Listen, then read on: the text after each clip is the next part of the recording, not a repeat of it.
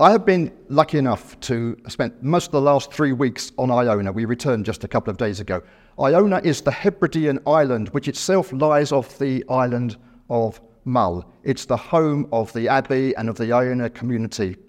And it's the place where Columba first brought Christianity to these islands, to Great Britain. It's the place that George MacLeod famously described. George MacLeod was the founder of the Iona community. He famously described it as a thin place where the veil between heaven and earth is stretched thin. We were, of course, buffeted by the winds of whatever the name of the latest storm is while we were there. But the main feature was the wonderful light that we experienced throughout these 3 weeks. Mornings, dawn could break sandy orange or a brilliant, vivid red. The sky was so clear that the distant islands were picked out in detail. You could see Staffa, Coll, Tiree, you could see the Paps of Jura, you could see as far as Rum and even Skye. And it felt like you could reach out and actually touch those islands. And in the afternoons, if the clouds gathered, they took on the colours of violet. And the evenings, looking across the sound towards the Ross of Mull, the granite rocks were glowing pink. Along the shoreline, we were seeing oyster catchers and ringed plovers and curlew. And off the north edge of the island, there was a little group of great northern divers in their winter plumage, just spending the winter in the choppy water just offshore. Up on the hill, the rough and boggy ground they call the hill, up on the hill you could still see the spikes of bog asphodel, the plant that covers those hills in gold in the summer. And the little leaves of sundew, you know, the insectivorous plant, it has these tiny hairs on its leaves, each topped with a little kind of sparkling drop of sticky dew, which is what traps the insects. And of course, this is the island. This is the island famous for its corncrakes. Corncrakes were once common birds right across Great Britain, but modern agricultural methods have driven them right out to the fringes. But there they skulk in the long grass and in the beds of yellow flag iris, and they call incessantly both day and night. A noise, incidentally, which is best expressed in their Latin name, their scientific name, which is crex crex, which is just like their sound. And Iona has this additional advantage that it's one of the homes, one of the heartlands of Celtic Christianity, that spiritual tradition which sees God in the everyday, but which also sees nature, sees the main purpose, the primary purpose of creation, to serve as a revelation of God. In the Celtic tradition, nature, creation is the larger, it's the larger of the two books which relate God's glory, God's nature and God's purpose. And of course, this is the island where the oyster catcher is named St. Bridget's bird, where the eider duck is St. Cuthbert's duck or the cuddy duck, and where Columba himself is the dove. So that was Iona. And then I came back to London, where we live, to be precise, Upper Holloway, Finsbury Park, in the London Borough of Islington, to grimy streets, to air pollution, to the constant noise of the A1, to litter, to an abandoned mattress at the end of our street. And the task for me, and perhaps for all of us in different ways, the task for me is to bring Iona into Islington, or into Ilford, or anywhere else beginning with I, for that matter. It's to find our own thin place in the inner city. And it's a task which has become even more urgent because sometime in 2014, the world passed the point where 50% of us now live in cities or in urban conglomerations. And in this country, the figure is 80%. 80% of this people in this country live in cities. So if we are to reconnect with nature at all, the city is our reality. The city has to be our starting point. So I wondered how I could begin this idea, how I could develop this idea of a virtue of exploring nature wherever you happen to be in the city, in the most seemingly hostile and unlikely environment. A lot of what I want to talk about, by the way, is the idea of digging where you stand, a phrase I first came across in the writings of someone whose name I've just forgotten, a Quaker writer, Alistair MacIntosh, digging where you stand. And so what I'm going to do is I'm going to take you on a virtual walk briefly around St. Paul's Cathedral, around the immediate streets around here. I am going to avoid the most obvious. I'm going to leave aside the fact that I have seen peregrine falcons circling over the dome of St. Paul's. Excuse me, I also have a cold. I'm going to ignore the beautiful tree colour that you can see, that the autumn colours in the trees just to the east of the cathedral in the squares and parks and gardens there. I'm going to concentrate on things that are easily overlooked, that you might be unaware of, that you might never notice, the little, the insignificant, the extraordinary in the everyday. And I also want to, if I can, some wonderful line by Thomas Traherne, something infinite behind everything appears. So if I can illustrate that idea too, that something infinite behind everything appears. So if you're ready, we'll set out on our walk. And in terms of things that are overlooked, nothing can be more overlooked. I've got little envelopes here with my surprise, like opening the Oscars, isn't it? Nothing could be more overlooked than this. I'll pass it round if you don't mind fingering it, but this little thing here. It looks like a cushion of moss. Shall I pass it to you if you want to have a look at it? It looks like a cushion of moss. In fact, it is one of our smallest flowering plants, and you can find it just outside here. Look in the cracks in the, between the paving stones. Look in the cracks between the cobbles, and you will see this tiny, tiny plant with little elongated leaves. It has... Often it has its dried, transparent seed cases on it. When it's in flower, which it isn't now, it has these tiny, star-like white flowers. It's called pearlwort, by the way. I think it's related to the chickweed family.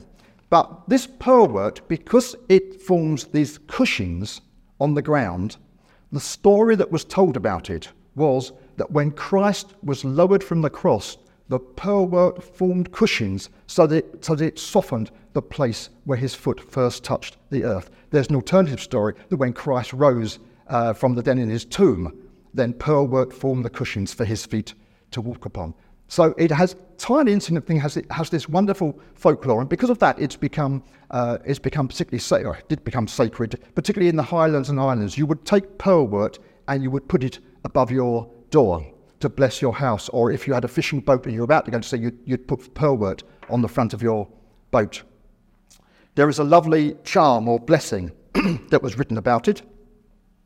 Perhaps I'll tell you one other use. It has a romantic use as well. It has the secular as well as the sacred.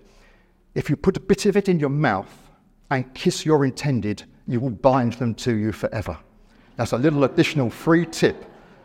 But going back to the more sacred, there's a lovely charm or blessing that's written about the pearlwort. It has several of these blessings, actually.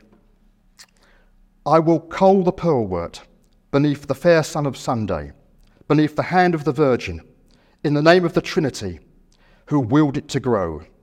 While I shall keep the pearlwort, without ill mine eye, without harm my mouth, without grief my heart, without guile my death. All that, really, from this tiny, insignificant plant. But I'm going to move on to a second one. This one I found growing in Armen Court, in the little alleyway that leads down to the cathedral precinct, and growing on the side in Armen Court. My specimens have got rather crushed if I picked them yesterday, but if you can just about make this one out, it has, you can see from here, it has these lovely red stems, and it has tiny, tiny flowers, which if I pass it round, you'll see the flowers are very insignificant. They're in the axils of the leaves, which means that this is a plant which is fertilised by the wind rather than needing to attract insects. And it's in the stinging nettle family, incidentally. We have four, it doesn't sting itself, this one, but it's in the stinging nettle family. We have four members of the stinging nettle family in this country, and you could probably find all of them within a quarter of a mile of this cathedral. But I've chosen all of these for a reason, and the reason I chose this one is, I'll pass this one round, have I said the name of it yet? Thank you. It's called, it's very significant as well, it's pelletry of the wall. Pelletry, the Latin name is Paraterius judaica, and Paraterius means of the wall. And Paraterius has been corrupted into pelletry, so literally the English name of this plant is of the wall, of the wall. It reminds me that my favourite of all scientific names, this is a complete aside, is the European toad, whose scientific name is Bufo bufo bufo. But this is of the wall, which gives you a clue as to where you might find it growing. Originally stones and rocky places, but now on urban walls and street sides. And to me, this has been increasing in London in the last 10, 20 years. So this is pelletry of the wall. That's coming round. Now, better get back to the microphone. One of the old schools of herbalism was called the doctrine of signatures. And the doctrine of signatures taught that God gave everything a sign as to how it should be used. So something with fleshy leaves like the lungwort was used to treat respiratory complaints. Something with yellow juice like the greater celandine was used to treat jaundice. Things with a particular shape like spleenwort or liverwort were used to treat ailments in that part of the body. Pelletry of the wall, growing in stony places. Can you tell me what it was used for? There is a prize. Absolutely right, but I lied about the prize. Gallstones. It was used to treat gallstones. Now, I want to be clear, I'm not recommending these things as contemporary medical treatments. I'm not saying go home and try this for yourself. But what I love is that idea that all things bear the signature of God. And that's something we could be looking for around us, the signature of God in everything we see. I have more specimens, but I'm going to move on, so I keep to time, and I might come back to them if there's time later. But I do want to talk about one more. And it's growing on in the tombstones in the churchyard. If you go to the rose beds, where the roses have been cut down to their old stumps, those stumps are covered with it too. I'm talking about lichen. And I found some sticks that had fallen from the plane tree, which are covered with this beautiful lichen. There are... have a lichen to pass round. I've got more. I can be generous with this one. Have a lichen.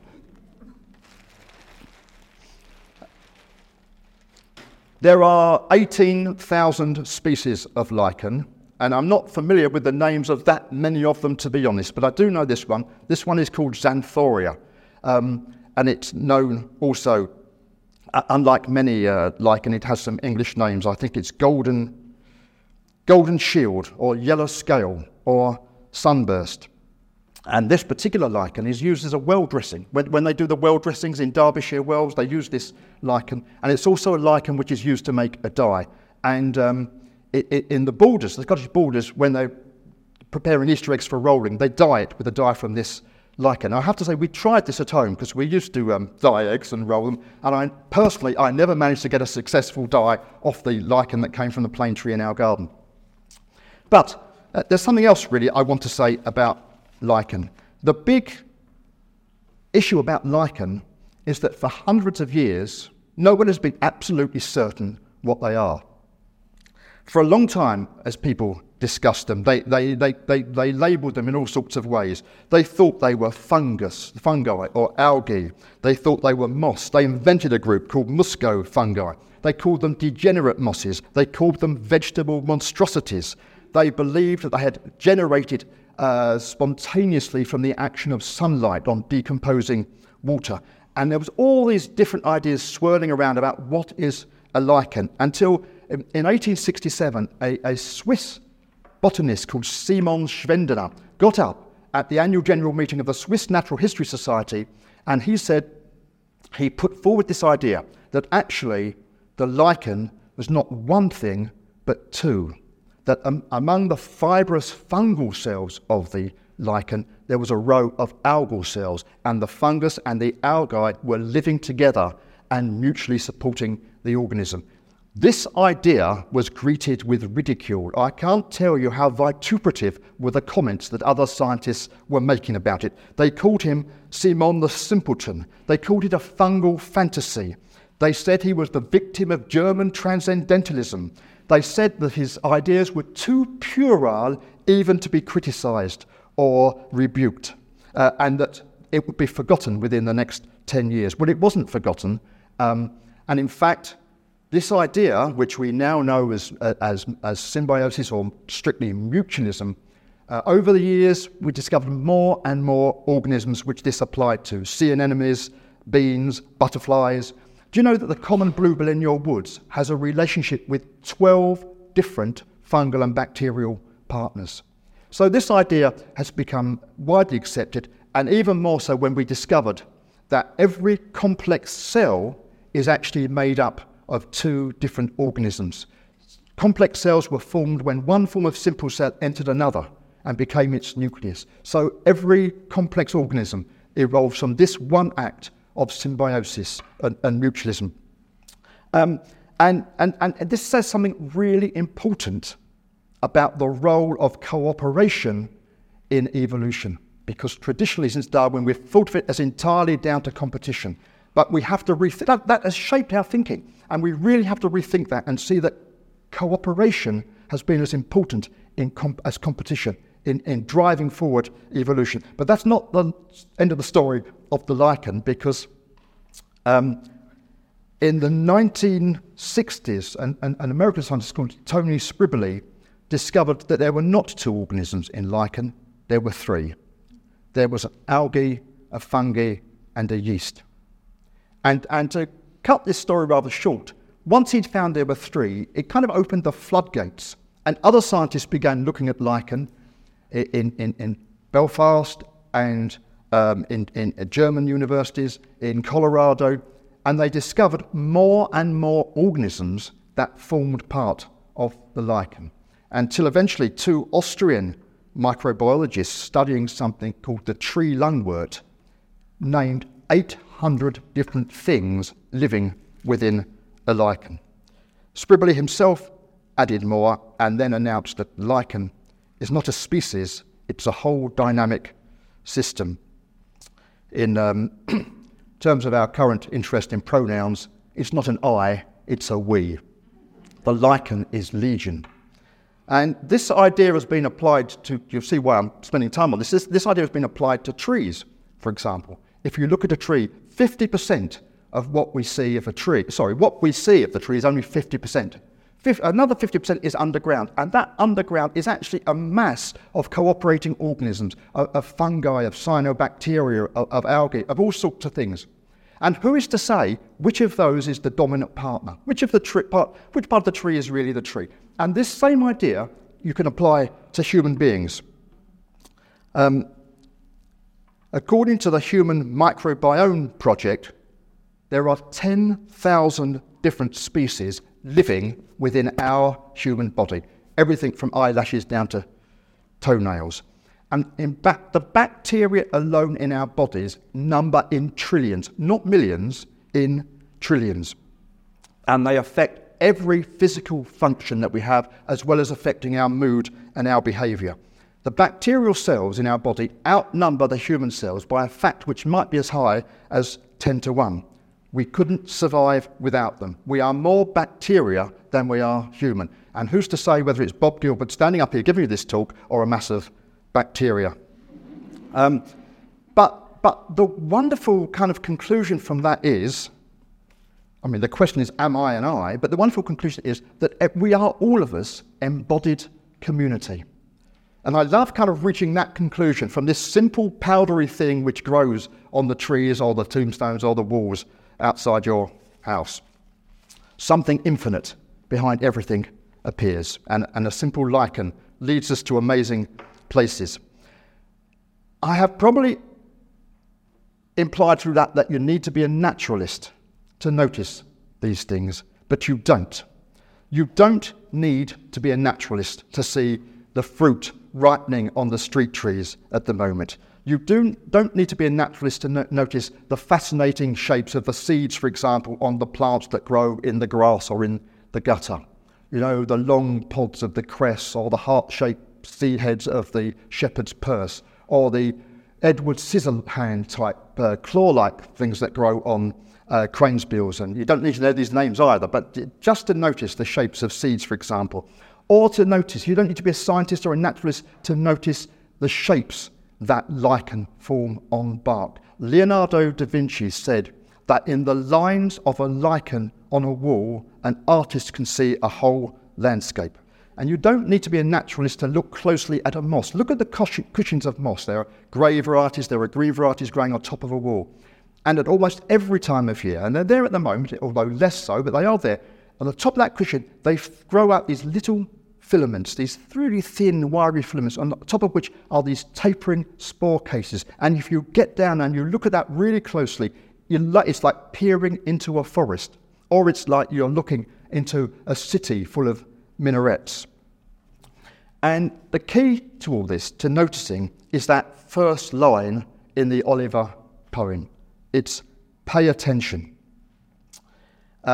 My friend, Brother Sam, who was going to be here today, but he's sick apparently, and I believe he's given a talk here as well. Sam Double, he wrote he was co-author of a book recently called Seeing Differently. Incidentally, we go out for a monthly urban walk together. He wrote in Seeing Differently, sin is essentially inattention. John Mayne, the theologian who had so much to do with Christian meditation, put it the other way round, and perhaps more positively. He said, attentiveness is love. A text, really, that I've adopted, not lished because it's very short. Attentiveness is love. So I'm suggesting to you that being attentive, that walking with awareness, is in fact a spiritual discipline. About 40 years ago, I'm a Quaker, by the way, even though I'm married to an Anglican priest, I came in a Quaker meeting house, I came across the works of Thich Nhat Hanh. Some of you may know that wonderful Vietnamese Buddhist who died just last year, and who developed the idea of mindfulness years before it became trendy and fashionable, and years before it became separated from any ethical or spiritual dimension. But reading his book, I came across this wonderful quote. He said, "You have heard that it is a miracle to fly in the air or walk upon water. But I tell you, the real miracle is learning to walk on the earth." And I think that that's a miracle, I should say, that we can all try to practice. It's a miracle that you can practice when you're walking to the shops, or when you're walking the dog, or when you're walking the children to school. Having said that, it's probably harder when you're walking the children to school, so you could do it on the way back instead. What we need to discover is this idea of a pilgrimage of the local. It's a way of hallowing our own patch, a pilgrimage of the local. In 2009, I moved with my family to Poplar in the East End of London. I had never expected or intended to live there, but my wife was ordained as a priest, and we spent the next 13 years in the parish of Poplar. And I decided to use moving there as a kind of new canvas, and to do a sort of pilgrimage in which I would walk every street, every road, every alley, every estate within the parish of Poplar. I don't know if any of you have ever read Barry Lopez's wonderful book called Arctic Dreams. He says in that he met an Inuit man in the Anaktuvak Pass, and this guy says to him, "Whenever I come to a new place, I listen to what the land has to say to me." And that's what I was trying. Urban areas are landscapes too, by the way. And that's what I wanted to do. I wanted to listen to what the land had to say to me. And that listening actually led to a book that I'd never intended to write because I was working on something else at the time. But it's one of the books out there, a book called Ghost Trees. And if I find the right page, I just want to read you to the introduction from that about this process, this pilgrimage through Poplar. "I became the recorder of plants that grow in the cracks of pavements, or lived out their brief lives at the base of a lamppost. I was the curator of ferns that frequented the wall beneath a broken downpipe, of birds that nested in gutter or garden bush, of spiders that span their untidy webs around the lights in a dingy underpass.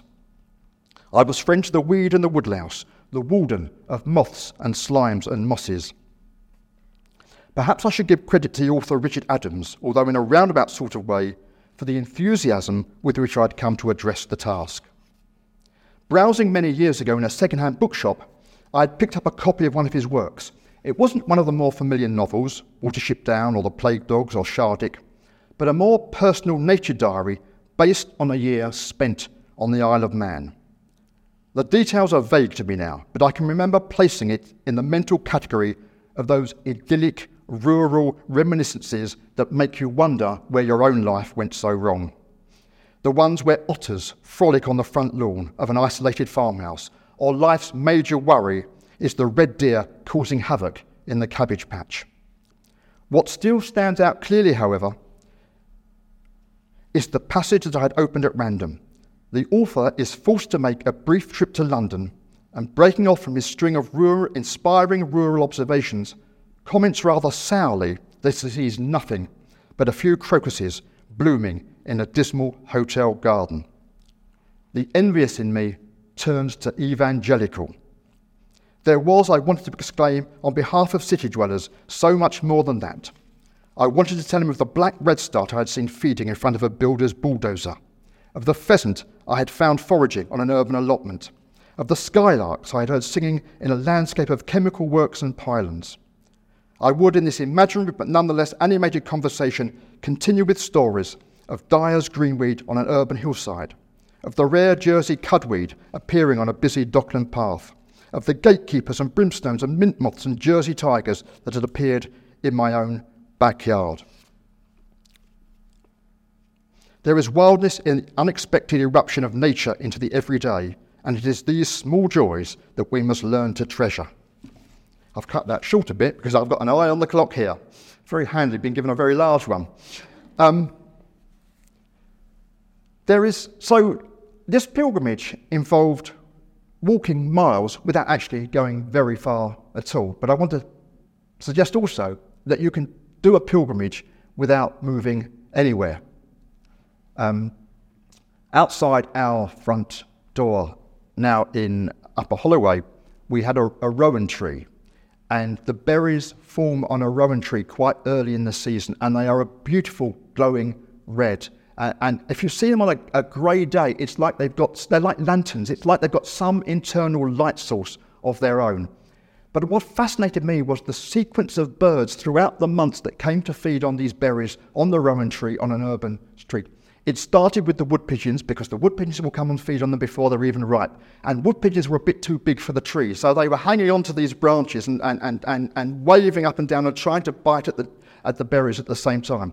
Once the wood pigeons move on, you get the starlings flocking in, and the starlings come in these family groups which chatter and bicker amongst each other, and it's like a noisy crowd going into a fast food restaurant. And then after the starlings, the blackbirds came, and then the missel thrushes, and missel thrushes you can tell because they make this rattling noise, which reminds me, you know those old football rattles that people used to cheer? That's the noise of the missel thrush. And when the missel thrushes go, if you're really lucky, right in the heart of winter, the redwings come.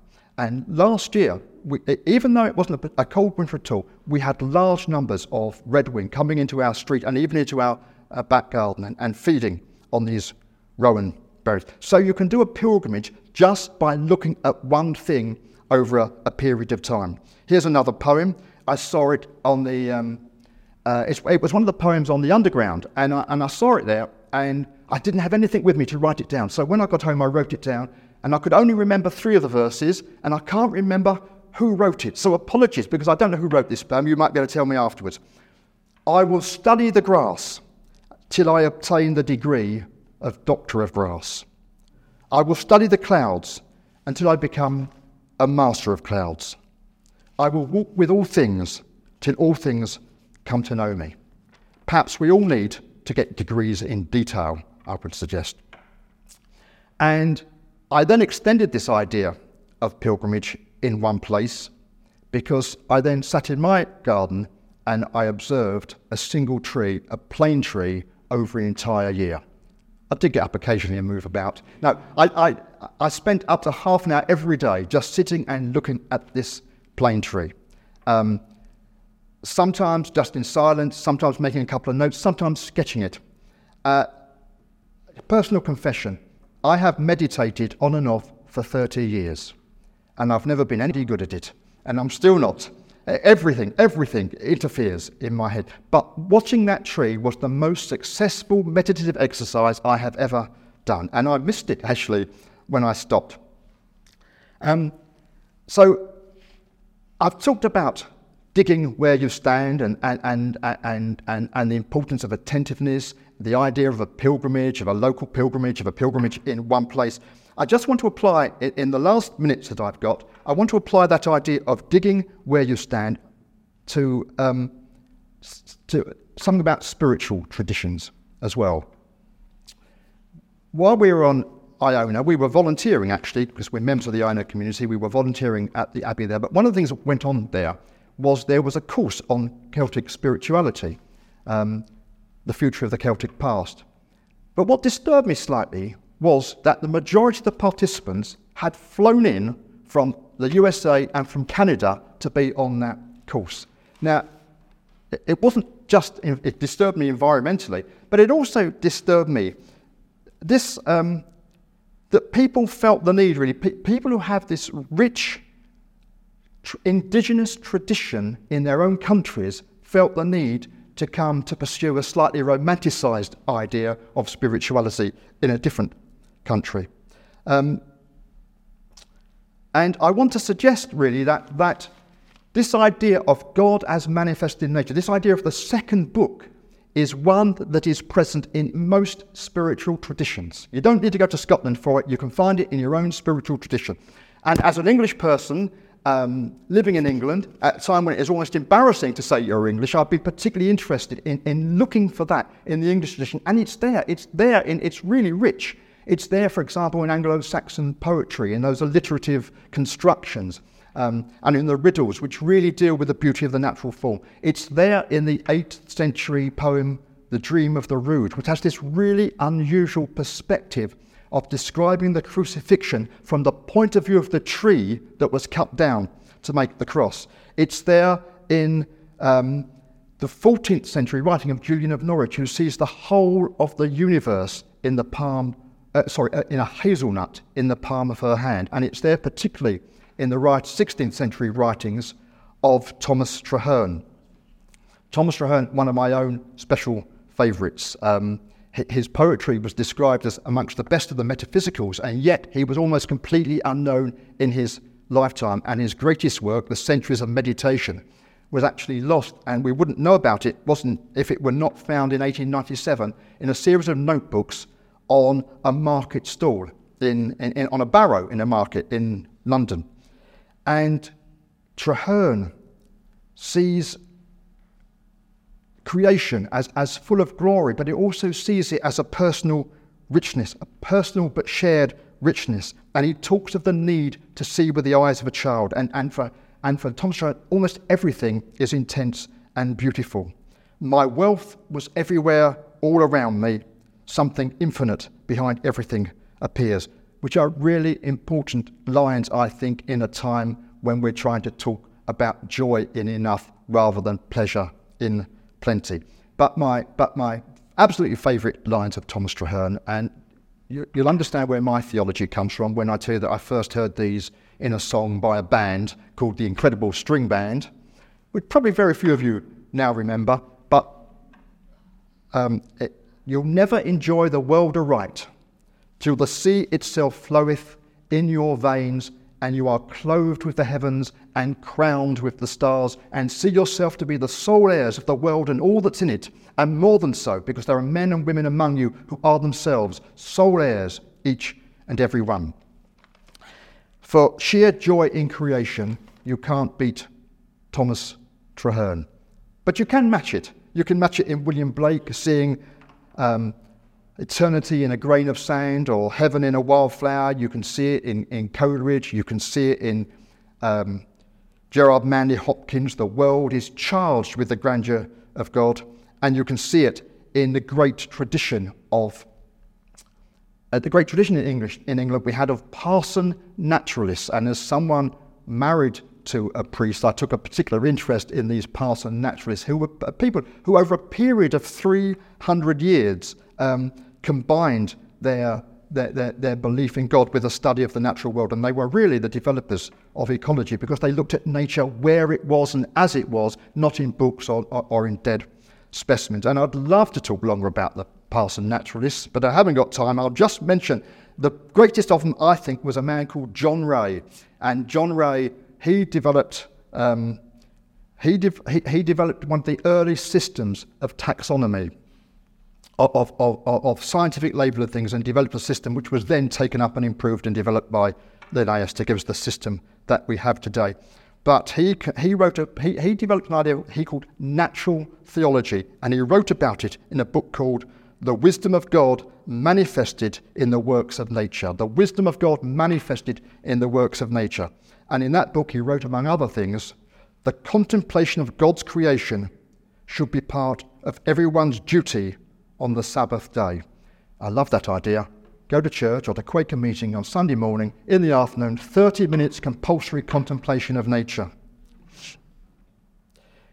There is an idea throughout the Hebrew Scriptures that the whole of nature is in the act of praising God, that the whole of nature praises God.